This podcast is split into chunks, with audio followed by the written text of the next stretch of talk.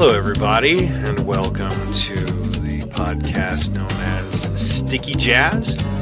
I'm your host, Jeremy Hanks, the man of a million different musical opinions, and they happen to all be right. Uh, this week, the pilot episode of the show is going to be the Pride interview that I did with Lola Lennox, the daughter of Annie Lennox. She was ready to play the Pride Festival circuit with some new music that she was releasing, all of which came to an end because of the COVID pandemic.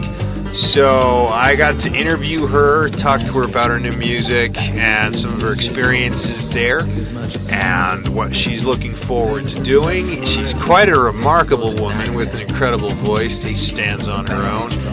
And you'll find that out when uh, you hear this. The first song I'm going to play on this is her single that she just released called Back It Wrong and then we will go right into the interview. I started the interview actually in mid word as I hit record that first time, but uh, the rest of the podcast is very interesting. She's an amazing woman to talk to. So listen up, everybody, and do the sticky jazz.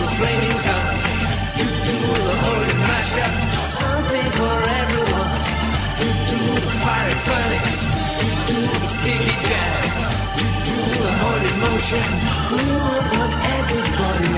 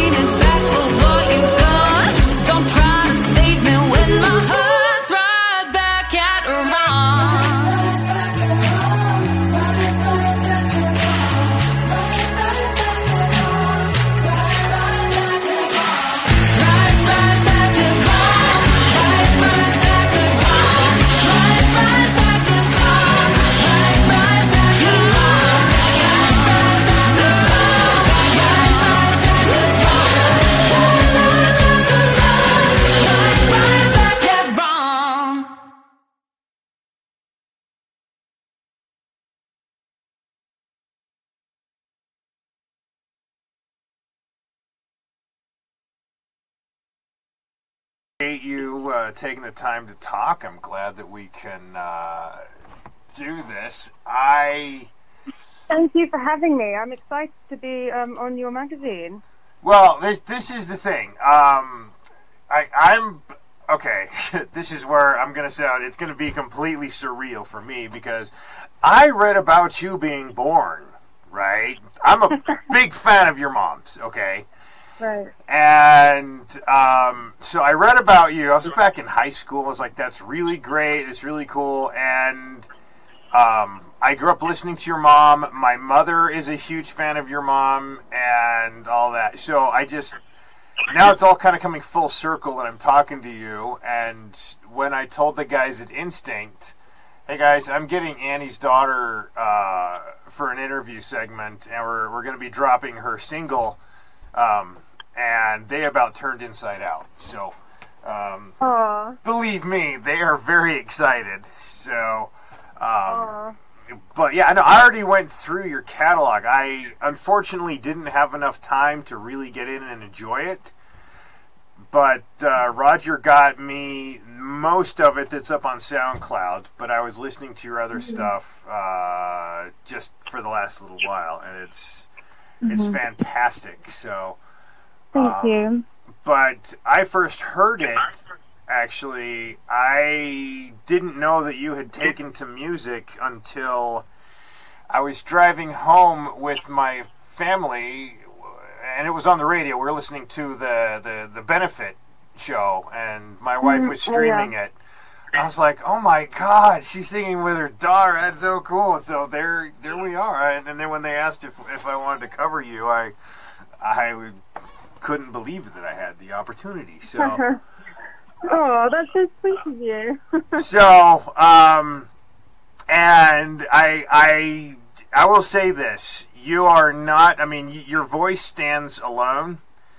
Um, you can hold your own, and you're not trying to rest in your mother's shadow. And I, I think that's fantastic because I've heard a lot of musicians who try and write in on their parents on the name, and clearly you're you've you've got the talent. You're and your voice is fantastic. Um, I told Roger if you and Kate Bush and Florence Welch were standing on an island singing, I would crash my boat there. When you know, I I would. Well, I, I that would be a fun island for me to be on. I could sing with two incredible singers. yes, Kate Bush and Florence Welch, right? I mean, like, I yes, so I, I'm like, I'm a sucker for a good siren, is is I would say. Uh, I guess can I just start with um, uh, we'll we'll work our way backwards here. Um, You're, you're starting late in the game, and, and they they explained that you uh, you didn't really want to jump into uh, going public with music anyway until just the last few years. Uh, can I just ask why? I mean, is it like like how did it uh, come that you uh, didn't really want to go public with music till recently? It wasn't that I didn't want to go public. It was that I really wanted my music to be at a place that I thought was at its peak, and I felt like when I released something, I wanted to get, gain a place within me as an artist and me as a writer. But I knew my sound. I, I could write like very authentically, and that takes a long time. You know, the ten thousand hours things of soul searching and writing and writing and writing and writing. And um, you know, if it if it had come around earlier, that would have been you know that would have been you know potentially a favourable thing. But you know, I didn't want to push anything out of myself that didn't feel genuine and Mhm. didn't feel like I was at the the best place. Uh, and I knew myself as well as I needed to know myself as an artist. So you know, I, I'm coming out now with music because I got to a point where I knew my sound, the songs I was writing, all kind of fit together in a co- cohesive, meaningful story of me and representation of me. Um, and yeah, it, it takes it takes some development to, to to fall into a place where you have your own unique sound. It, that's just the harsh reality sometimes. So th- there's a word for that in the industry. It's called perfectionist. Um, Yeah. yeah, because that's what you gave us. I mean, Yeah. I was again. I've just been listening to the demos and just been in awe of that. And I'm like, yeah. Well, if if you had to put that much into it, obviously, yeah, there was so much there to to make those those songs, and I, I'm again just overwhelmed by them. That you, so yeah, if if it took you that long to do it, to where you, to where those songs were really a part of you, I guess. Um, they, yeah. wonderful pieces, really they are. Um, although I guess you had done the Serengeti bit before this, correct? Before the, this collection of demos. Yeah. I mean, I've been writing and singing since I was. I've been singing since I was eight, and I've been writing since I was a teenager. So I've been doing a lot, but it's all been behind the scenes. I haven't been sharing it with people. So it's not like I've just started and you know it's I've I've just fallen into it. It's it's been a lot of a long, long kind of more personal journey leading up to it. But yeah, with Serengeti, I worked on that. Um, last year, uh, Serengeti came out on Discovery and BBC. I did I did the singing for all the animals on that. Um, Will Gregory is the composer, and it was a beautiful thing to be a part of. Oh, it's it sounded amazing. Yes, I that was easy to access um, on on the YouTube and to get that. Uh, it's the other stuff that they haven't released yet that I'm like, oh, that is so good.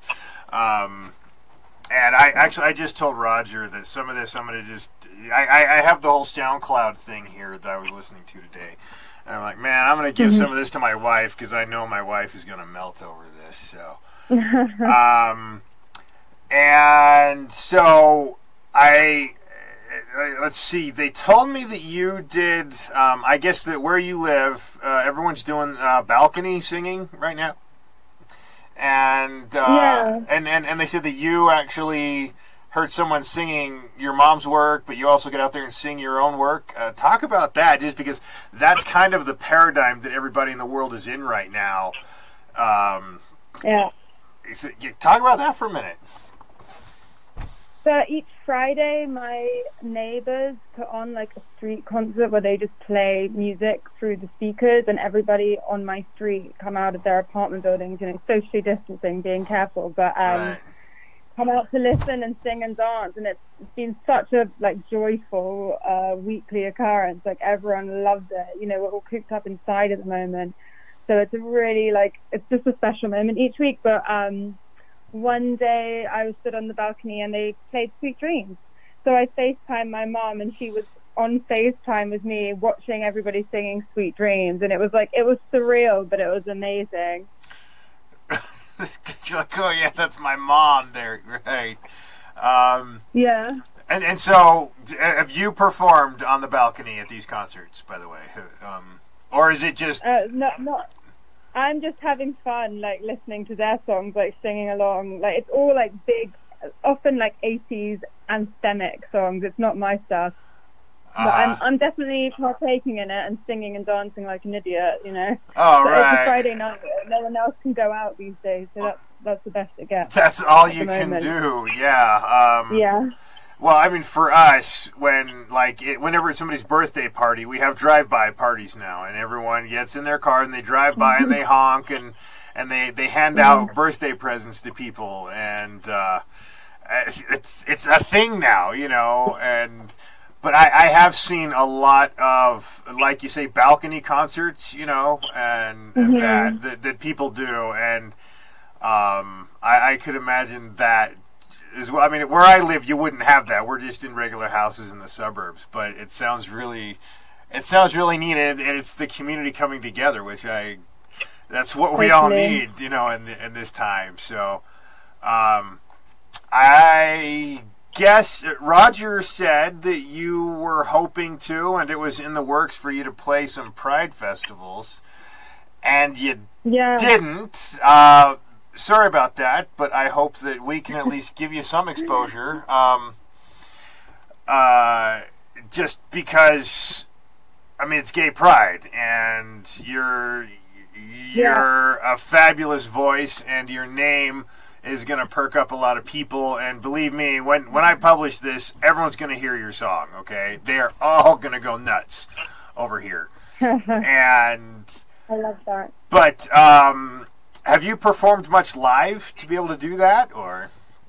Yeah, I mean, before before I talk about playing live, I just want to say, like, I love gay pride, and I, I used to live in Boys Town in West Hollywood, and I, I'd literally just step out of my apartment and and uh, just have fun in Pride each year, and it's, and I, and also just living in Boys Town was like such a joy. Everyone is like so friendly, so happy and kind, and just like I love all of the gay community. It was I felt really safe and um, just like I was in a lovely neighborhood there. So I just like to add that when you touched on Pride, but talking about live performances, yeah, I have actually a lot, quite a lot of um, live experience. Um, a few years ago in LA, I put together a band and we just kind of did the normal gig circuit, um, playing maybe like once every two weeks.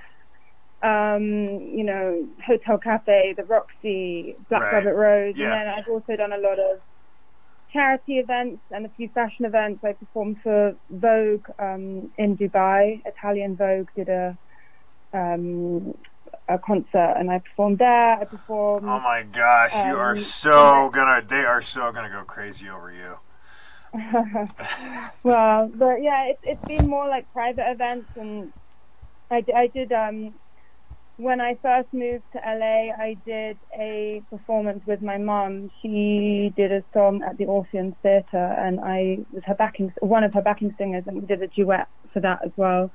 But I do I I've been playing a lot of low key gigs in in uh, LA, and that's also been like writing a way of such a development, such an evolution, and such a kind of like through each gig you get more in tune with how to express and portray the story of a song through expression, through body language, and it, and it, in the, initially I I was a little more shy. I loved the singing part, but the the performing part was a little harder for me to tune into. But you know, as as I've had more experience, like I I know it I know it now, and I know how to express, and I can connect deeply with the music, and I just absolutely love it.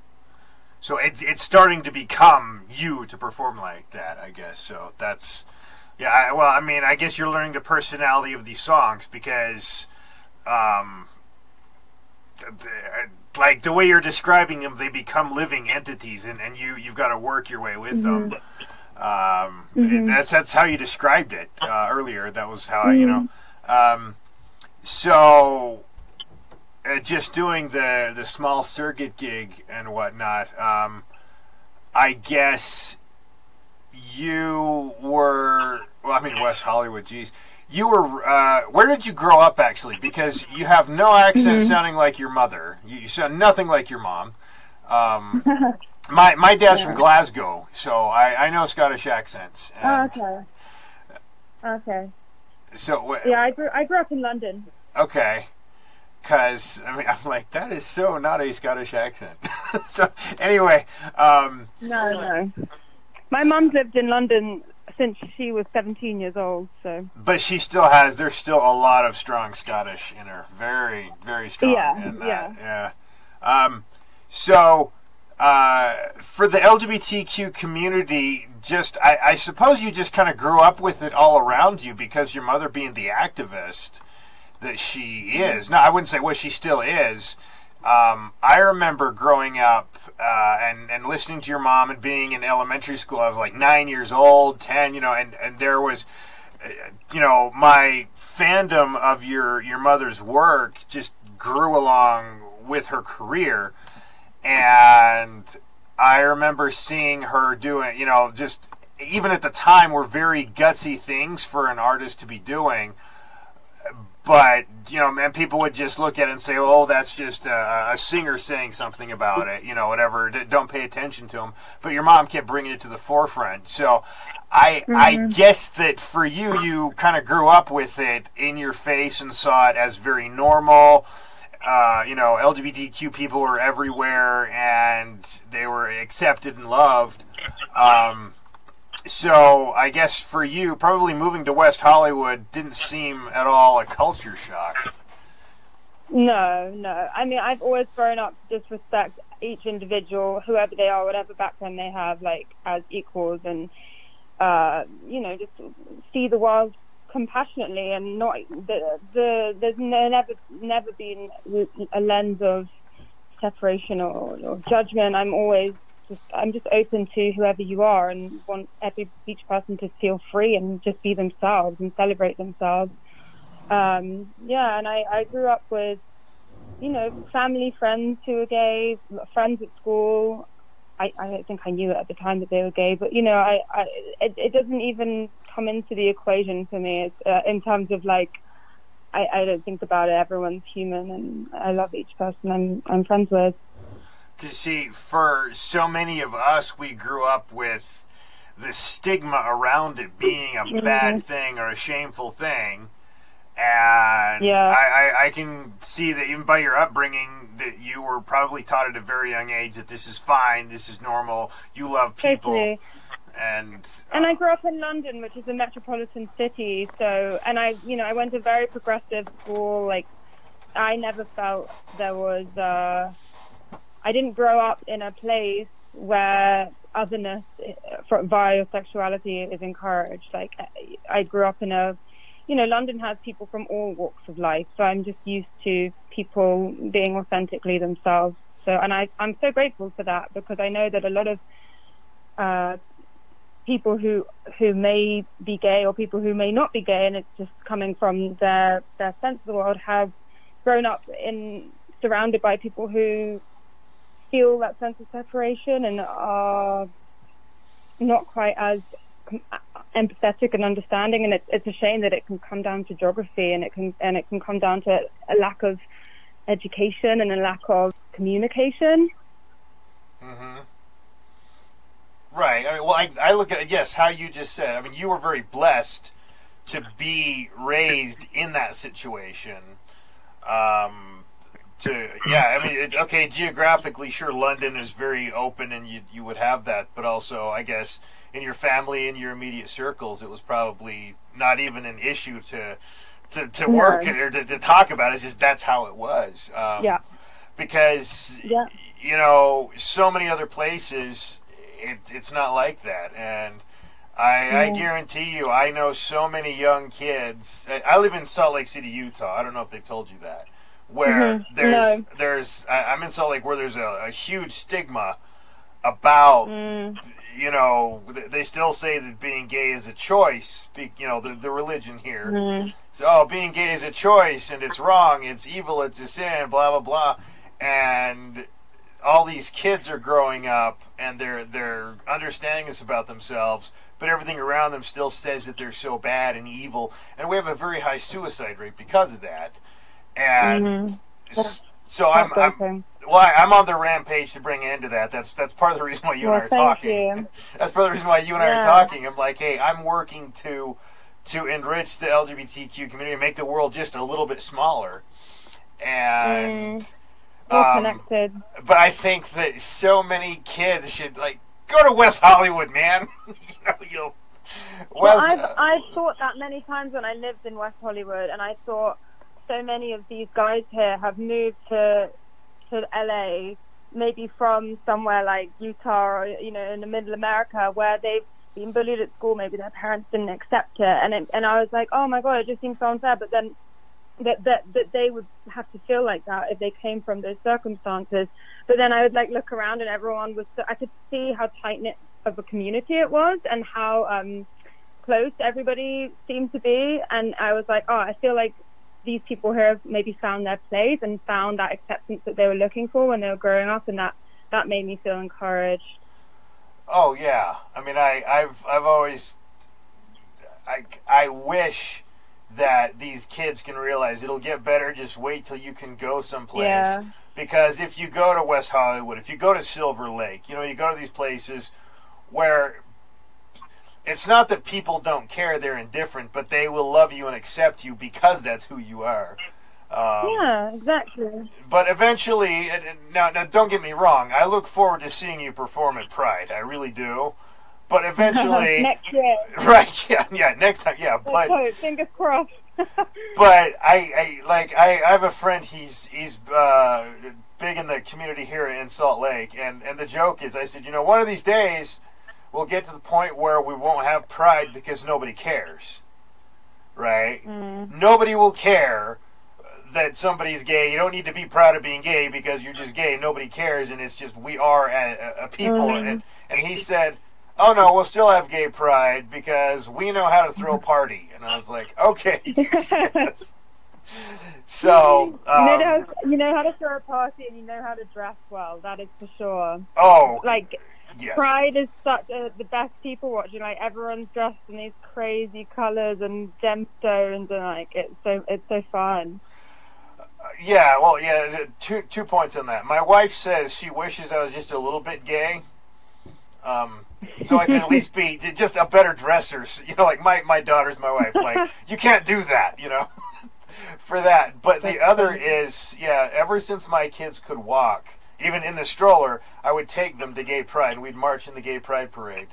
And and my Mm. my kids love it. And we go every year. It's just it's that's family. That's what we do. And this year we're all kind of scratching our heads because it's not going to happen, you know. Um, Mm. but uh, I would love to see you perform at Pride. I've I've watched your YouTube performances, um, and and just your, you know, where you're just there in your living room playing. I'm like, God, this girl's amazing. So I know Pride was where you were hoping to shine this year. Um, and bummer, you know, uh, but we all need to stay safe.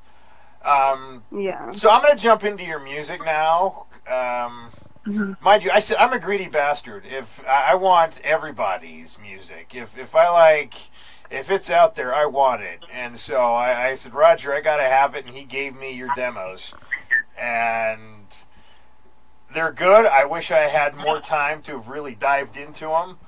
But let me start with back at wrong. Okay. Um, This is the only piece that I found that has that that that has your mom's kind of influence or sounds to it. It's kind of funny because you'll be singing it and you'll you'll pull a couple of licks here and there that I would think, oh, that is so Annie, and then you s- mm-hmm. switch it out and go in a different direction.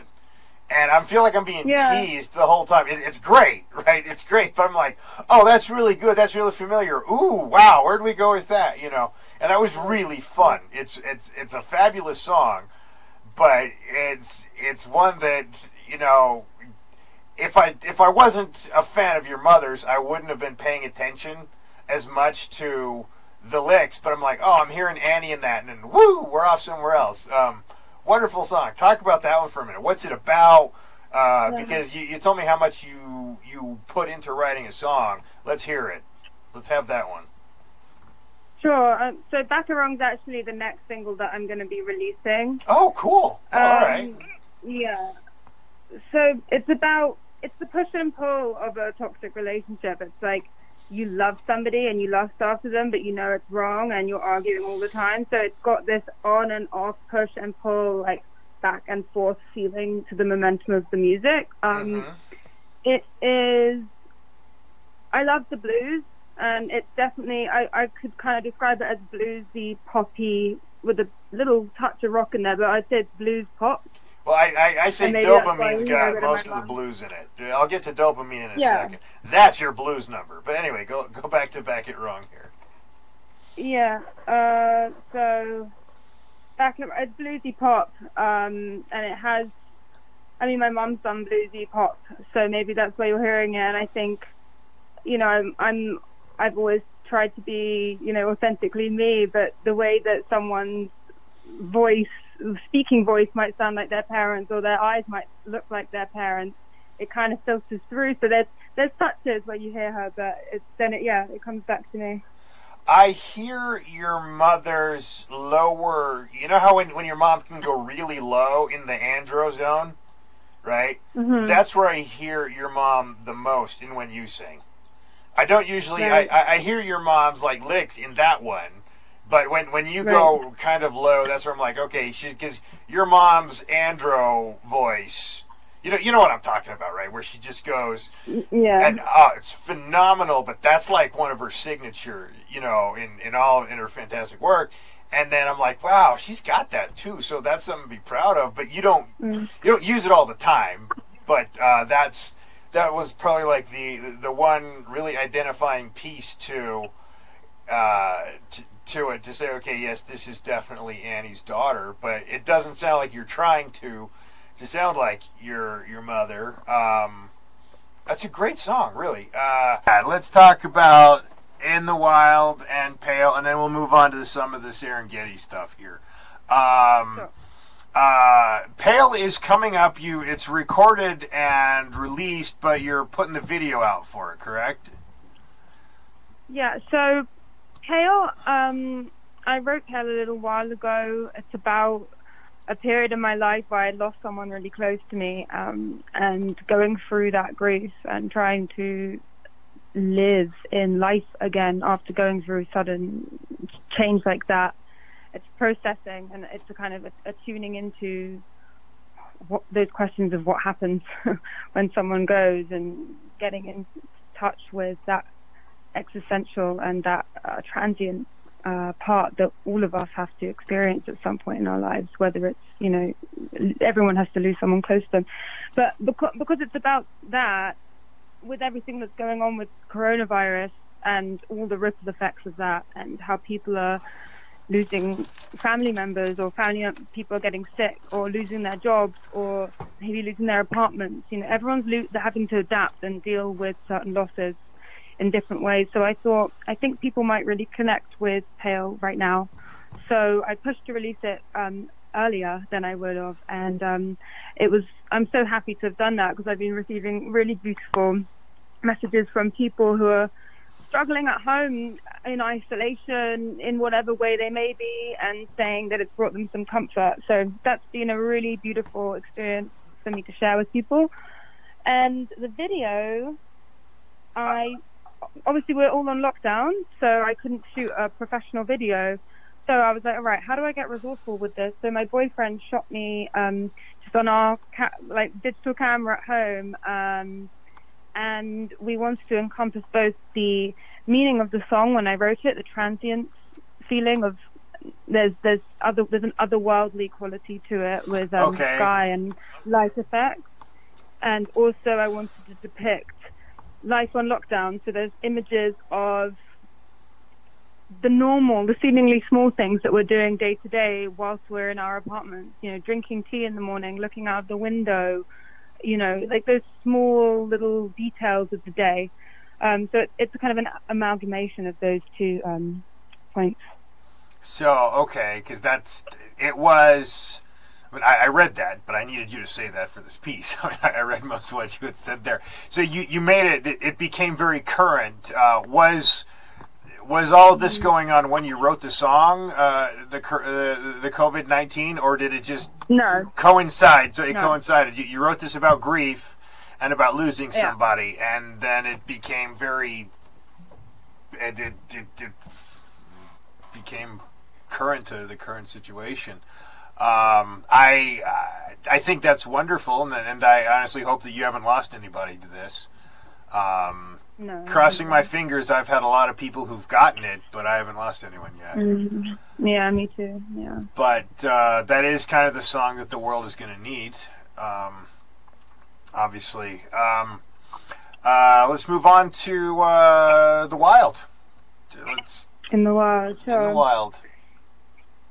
So, In the Wild was released in February. Mhm. Um, it was about processing like a complicated time in my life where I felt stuck. Um, I was with somebody that it wasn't working, and I was desperately trying to make it work. And I thought I had this desire to go to nature and like just kind of cleanse away the the negativity and I'm very connected to nature uh, and I, I, I love just being immersed in it. So it was a commentary on how powerful nature is and how it can heal you and heal uh, the difficult times that we all go through. I shot a music video for it with uh, Natalie Johns um, which was an amazing experience. Um, we wanted to depict that kind of what I've just said um, through through the video. So there's like some very cold more sterile scenes, and then it slowly transcends into these whimsical, ethereal scenes of nature. Well, the the use of the color, uh, you know, there you are, you're climbing the trees. There was the the the mm-hmm. what's the word juxtaposition? Sorry, the mm-hmm. yeah, you yeah. up against everything. You were in the you know the sparkly. Um, God, I'm really at a loss for words here, but there you were up against the, the, the tree you were climbing. That um, the look on your face was very intense and it wasn't like mm-hmm. I'm in pain or whatever, but it was it was I'm I'm very in this experience and almost like you're looking at us like what are you doing here, kind of. Um, well, that was what I got out of watching it. It was kind of like you're not surprised that we're there seeing you in this situation, but you were looking at us like uh, like what are you doing here, kind of thing. Um, that was what I got out of it. But uh, if there was something different, go ahead and tell me. Um, it was it was a very very good video as well. I guess it you know all songs are depictions of feelings and and experiences in, in your life that are very intimate and personal. So maybe as a viewer looking in to something that is so intimate and such a close uh, expression, maybe it can feel like that Okay. Because I mean, I, I was very impressed with it. It's like, wow, that. Um, Thank you. Um, and I, I got the kick out of uh, the everybody around ah, the Tears for Fears cover. Um, again, I grew up listening to them. They're a fabulous band. That's kind of the one song that I've heard too much. And so I, I, I whenever it comes on the radio, whatever, I'll just kind of not and then you really did a good take on it. That was fantastic. I was yeah. I wanted to make it my own. So well, you definitely did a little bit. Uh, you definitely did. It's, it's not that it's a bad song. It's just one that I heard too many times by Tears for Fears, right. and so. Mm. Um, I think it's a really the production of that song when you when I heard it before I dug into it when I learned the cover I thought it was a happy kind of song and like a fun, like you know, you bop your head along to it while you're listening, while you're driving your car. Oh, jeez. Yeah, the, okay. the lyrics are actually incredibly profound. Like it's a real commentary on life and on like the constructs of society and what we're all doing. It's very like philosophical actually. So I was like, let's let's slow it down and make it more slow paced so that people can hear hear the lyrics. Mm-hmm. Well, there was that, but um, I think that because Tears for Fears, and, and this is again why why I'm I, I can appreciate you revisiting it now after they did it right? Because Tear, when Tears for Fears did that, that album they pumped out several singles and they were all hits, all one right after another, and a lot of people glossed over them and mm-hmm. people will look at it as to going, yeah, that was on the album with Shout, that was on the album with Mother's Talk, you know, and and with Head Over Heels, and the ones that were always getting played, and people will just kind of gloss over, going, that was Tears for Fears, and not really giving it a good listen to anymore, myself included, just because I'd heard mm-hmm. it so much. But yeah, your your mm-hmm. take on it was it was I was impressed. I was like, wow, she really she really brought something new and fresh to it after hearing it so many times and not usually being interested in listening to it. So I was, um, that was really well done. Um, Thank you. And then uh, the uh, the I don't care. that was kind of. Uh, oh, yeah. I, I, know you're probably just kind of just playing around, but um, yeah. What, what made you pick that song? It, it went it came out that day and I just thought you know this song's cool like let's let's have a little sing along to that song because it had just come out um, it wasn't you know I actually prefer I, I haven't done that many YouTube covers so you know that was the first one and I was just like yeah let's just play around uh-huh. I prefer the waterfalls and um, Tears for Fears personally. I kind of forgot that that one was up there. yeah, no, yeah, the waterfalls one was good. I was going to move on to that one. Um, but uh, it's just, I mean, because okay, I'm I'm not trashing on your taste, but I'm like, okay, here you are. You're so talented. Obviously, you were raised in a musical family. You can write amazing work. Um, Justin Bieber, you know, that was it was fun. It was good. But I was like, wow, that's just kind of like, you know, um, just not one that you would you would take seriously. But um, sure, I just thought it was fun. Yeah. So obviously, you you you do things. You have a good laugh at what you're doing. You you enjoy just. I mean. You're not making music just for the sake of, oh, I have to write a song because it's in my soul. It's going to kill me when I don't write it. You are having fun. Um, but it's a bit of both, I'd say. Oh, sure. I mean, you you know, so yeah. Uh, sometimes you just say, "I want to play that song," and I get it. Um, but uh, so at the moment when you uh, when you got to perform with your mom, that was the first time I heard you sing. Actually, was mm-hmm. at uh, the the One World, and we are driving in the car, and my, my wife was streaming it, and I, that was what really kind of was. And well, that was an amazing moment. I was like, wow, that is very powerful. You know, I mean, when the Rolling Stones got up there and sang, you can't always get what you want, you know, each of them from their own house and everything, um, that was great. But then this, I, I was just overwhelmed to hear you singing there so powerful with your mother and still, you know, just very much you in that. Um, talk about that for a minute. Talk about that experience. Talk about how you came to picking that song. Just go for it. Tell me what you got there. Sure.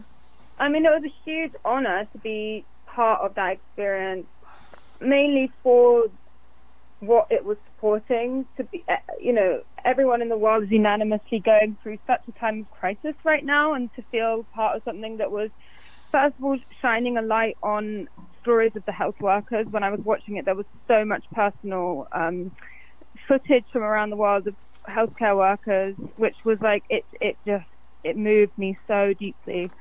And second of all, just to be on something that had this crazy big ro- roster of, you know, Lady Gaga, Paul McCartney, Stevie Wonder, like the, uh, everyone. It just it went on and on. So that was amazing. Um, and then also obviously to sing with my mom was a really special moment for the both of us. Um, we wanted something that would move people and would make them bring a little bit of joy to their days because obviously we're all going through this very like isolated period where no one's really seeing anybody else. So music has a power to to lift people's spirits. And there must be an angel in particular such a like wonderful and melodic and um joyful song. So we thought it would um it would make people happy to hear it, and you know, it was just it was so it was so lovely for us to be able to sing it together. It's one of my favorite uh, Eurythmic song, so I was I was really happy to perform it in a very unconventional way on the phone. yeah, I, I was gonna say that would have been like. Uh, uh, um,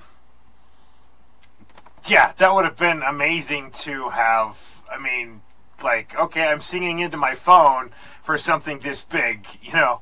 Um, but that was that was pretty cool too. But watching everybody do that was was just kind of funny. That I was like, man, like you know, everyone's just singing into their phone. I love that though.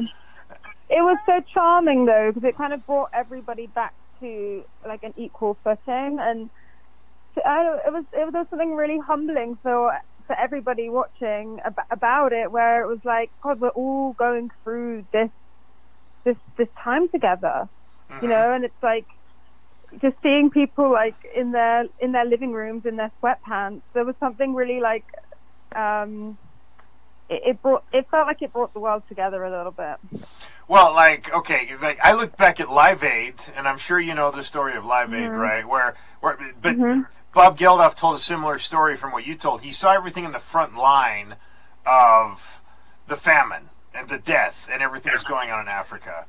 And thus he, he brought everybody together to do all of that. And he, he did it out of, you know, like, I need to do this because, you know, everybody could live. Everything is great here in Europe, but then people are starving just a thousand miles away and so that was his first, you know, and that was that was a remarkable experience for him to have done that. And looking at how Lady Gaga did the same thing and brought this whole thing together was funny because you know Bob Geldof he's filling the stadiums and Wembley and all that, and here it's everyone's in their house.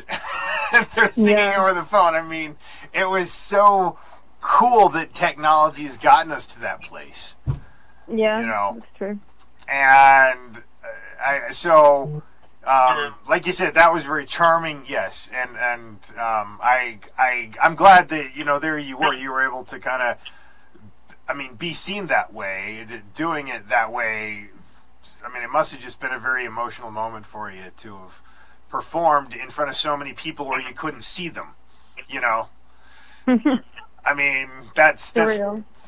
yeah, it is surreal. Yeah, because you were there knowing that that everyone was watching and everyone was listening, but you couldn't see anybody that was there. That would have been, uh, yeah, surreal at best. Um, so um, let's see. You can't really speak about a tour because we don't know when the world's gonna stop coming to an end. Um, but do you plan on putting one together once things loosen up? I mean, yeah, of course. Like once once things loosen up, I, you know, I'll be releasing more music over the year, and hopefully, just you know, growing and sharing and reaching more people and listeners, and you know, making people smile through my music. I hope, even if it's not, even if it's through speakers. Um, but once everything resumes, and hopefully, you know, people can start going back to concerts, that would be something that I would definitely be doing, performing Okay. more. So, uh, a, a tour, you hope, and definitely we'll be seeing you somewhere at Pride. So, at, at some Pride as well when that opens up. Um, so, well, I'm, I'm hoping to. I mean, hey, if if you're playing, you know, L.A. Pride, or if we can get you here in Salt Lake, man, I I would love that. I'd be, you know, Uh, but even if you're, no, not just Pride, a regular tour, I would love to have you playing here as well. Just thank you. it, I don't know if you'd be able to bring the whole brass band that you, you did with Dopamine, whatever. I mean, that was a hell of a production, but that would be a great show to see. Um, so, uh, I guess in in your situation, what you grew up in, and how you viewed the world is very different, and, and you see it there where you are in West Hollywood. Um, I ask everybody this question, and so I'm gonna see how different yours is from everybody else. Um, what would your message be to the young gay kid who is in the closet, who's afraid to come out, who's who's terrified, who's hurting, who and, and they're they're in that vulnerable situation? What would your message be to that kid? There's nothing to be ashamed of. You are. You should love love yourself. Accept yourself. It's gonna get easier. You will find your tribe of people who you resonate with, um, and you're a wonderful person. So, yeah. Okay. See, I ask everybody that, and I get a lot of great answers. Uh, no, there's no wrong answer, obviously, but because everybody's different, have different experiences. Um, yours is that was a pretty cool answer. Nothing to be ashamed of. Um, okay, so I'm going to stop recording now. Uh, I And everybody, thank you very much for listening. That was the first pilot episode of the show Sticky Jazz. Again, I'm your host, Jeremy Jacques Hinks, and that was with Lola Lennox. That she had done this interview with me right before Pride, and it wasn't meant to be played live, but it was such a great interview. I did have to do some splicing around with it. So I appreciate your patience with that, everybody. I hope you enjoyed the interview. Special thanks to Global Music Radio, and another shout out to Barry Andrews and Carl Marsh of Shriekback for letting us use the theme. The theme is Sticky Jazz off of the album Big Night Music by Shriekback, and give those guys a listen to. And everybody have a wonderful week. Thank you.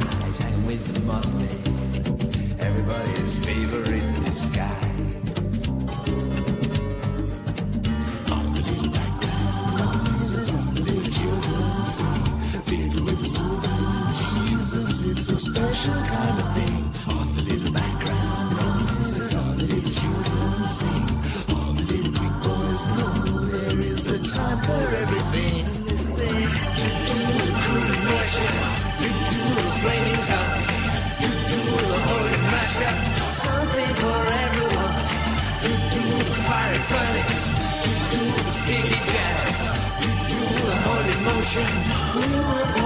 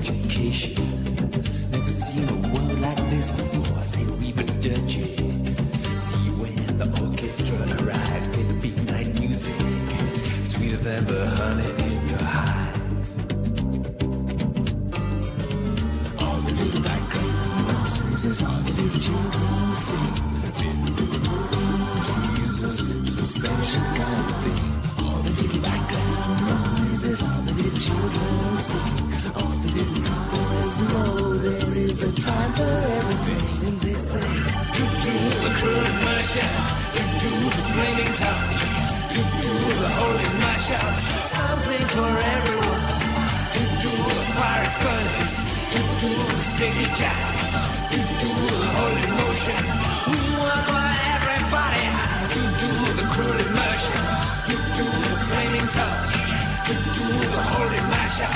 Something for everyone, due to the fiery furnace, due to the sticky jacks, due to the holy motion. We want